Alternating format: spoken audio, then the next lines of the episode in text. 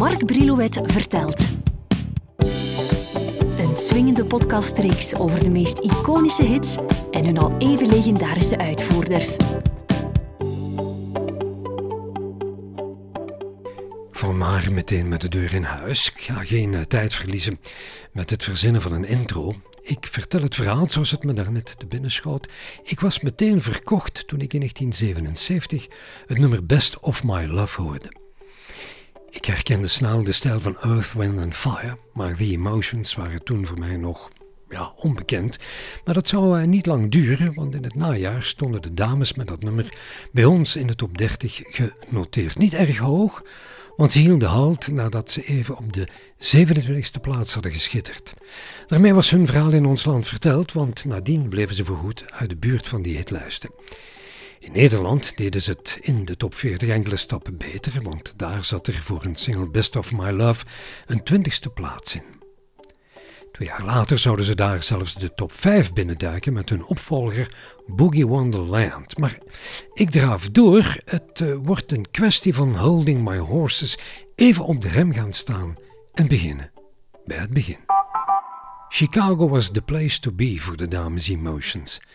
Het was hier dat Wanda, Sheila en Janet Hutchinson ontdekt werden door Morris White, de drijvende kracht achter de disco-formatie Earth, Wind and Fire.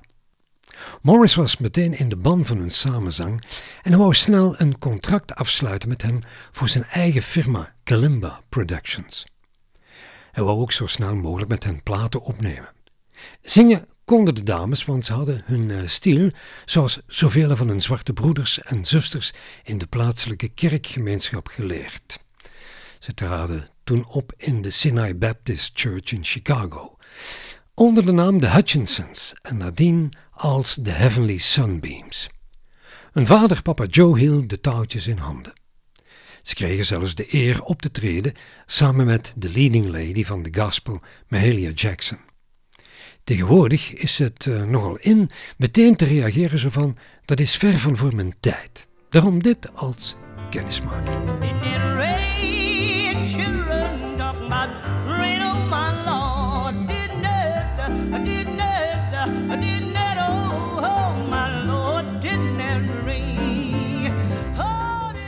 Op het einde van de jaren 60 waren de Heavily Sunbeams erin geslaagd een platendeal te sluiten met het Stax label. Ze waren tijdens een tournee de Staple tegen het lijf gelopen en die hadden hen in contact gebracht met het in Memphis gevestigde platenlabel. So I Can Love You werd een bescheiden hit, uitgebracht op het Vault label, een zustermaatschappij van Stax. Noteren we toch even dat dit trio geproduced werd door niemand minder dan David Porter en Isaac Hayes.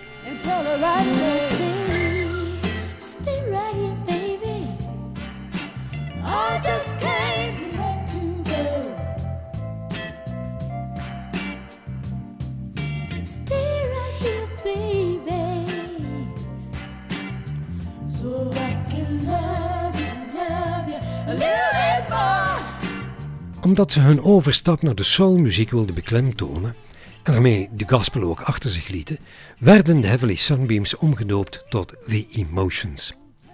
Intussen had Janet afgehaakt en was haar zus Pamela in de plaats gekomen. Ze bereikte met So I Can Love You net de top 40 in Amerika.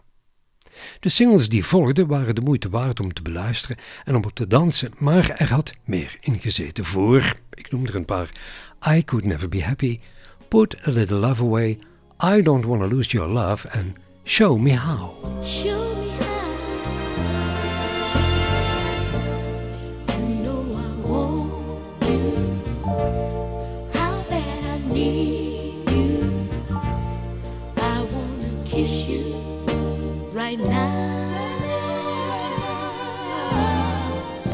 Maar het Stax-label taant qua belangstelling. In 1975 doet de firma de boeken dicht en zitten de dames zonder platendeal. Het is vanaf hier dat Maurice White de touwtjes zelf in handen neemt. Hij had al met die Emotions samengewerkt tijdens een of andere revue en wist hoe geweldig ze a cappella konden zingen. Ze hadden niet eens begeleiding nodig. Zo goed waren ze en zo goed konden ze toon houden. White slaagt erin voor die Emotions een platendeal af te sluiten met CBS. In 76 mogen ze voor dit label hun eerste LP opnemen, Flowers, met daaruit de gelijknamige single als eerste keuze.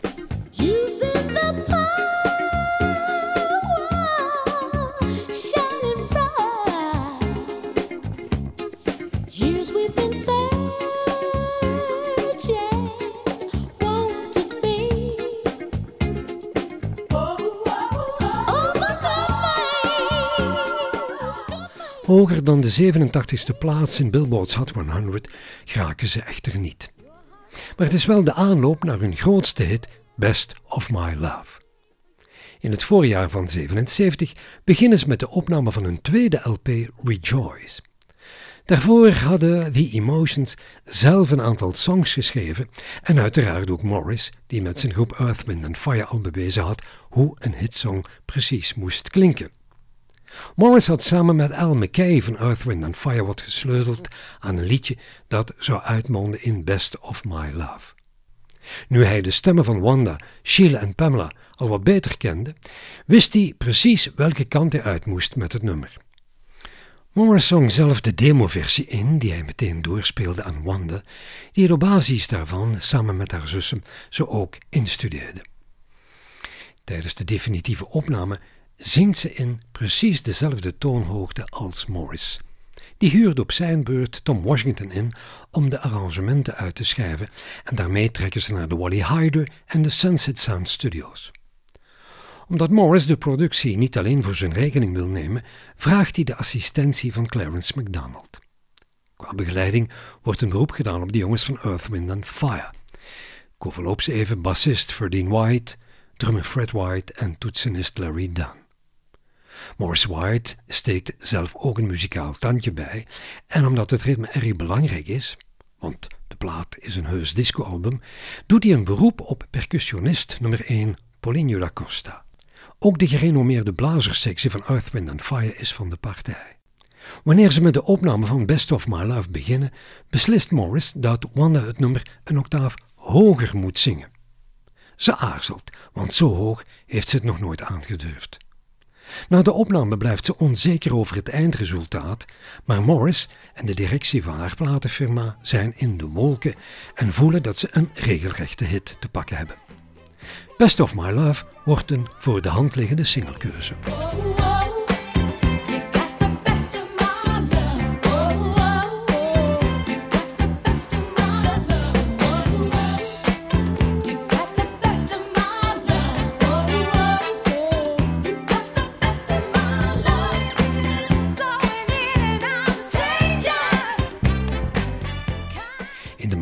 Van 77 wordt Best of My Love op 45 toeren uitgebracht. Het is Andy Gibb die op dat moment vier weken na elkaar de top 100 heeft aangevoerd met I Just Wanna Be Your Everything. Maar Best of My Love is zo sterk dat Andy plaats moet ruimen. The Emotions blijven vijf weken die eerste plaats in Billboard's Hot 100 inpalmen. Nadien is het de beurt aan Miko en het thema uit Star Wars om dominant bovenaan de top 100 pas te vatten. Uit het met platina bekroonde album Rejoice wordt, naast Best of My Love, nog een nummer gekozen. I Don't Wanna Lose Your Love.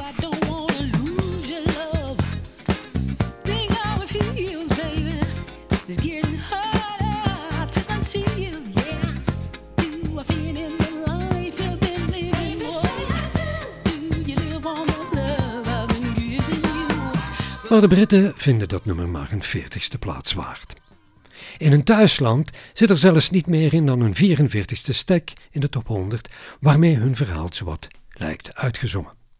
Morris White neemt de dames wel mee op tournee en besluit in 1971 te koppelen aan zijn groep Earth, Wind Fire, wat resulteert in het nummer Boogie Wonderland, geschreven door John Land en Ellie Willis.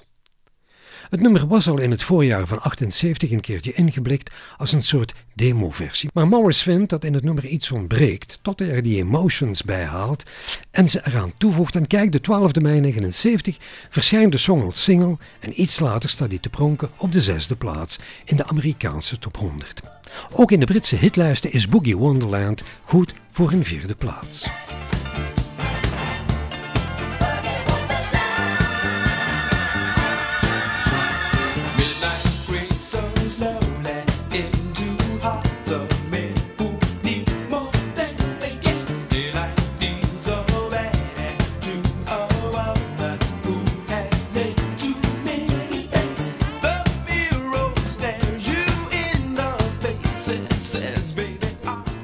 Nadien nemen de Emotions nog een aantal platen op, onder meer voor het Tamla Motown label, maar zonder veel bijval.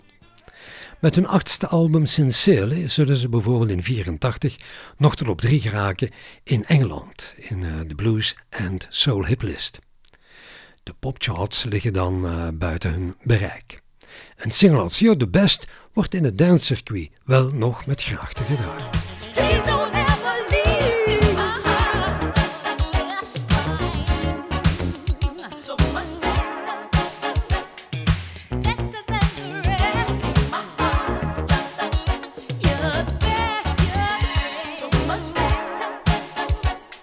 In 1996 verschijnt hun laatste album The Emotions Live in eigen beheer op hun Sunbeam label.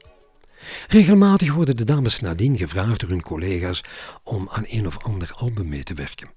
Onder andere door Tyler Collins, Nancy Wilson, LL Cool J, George Duke, Smokey Robinson en ze duiken in 2003 op op het album The Promise van Earth, Wind and Fire. Morris vraagt of ze hun stem niet willen lenen voor het aanstekelijke All in the Way. En de dames zeggen voltallig: Yes.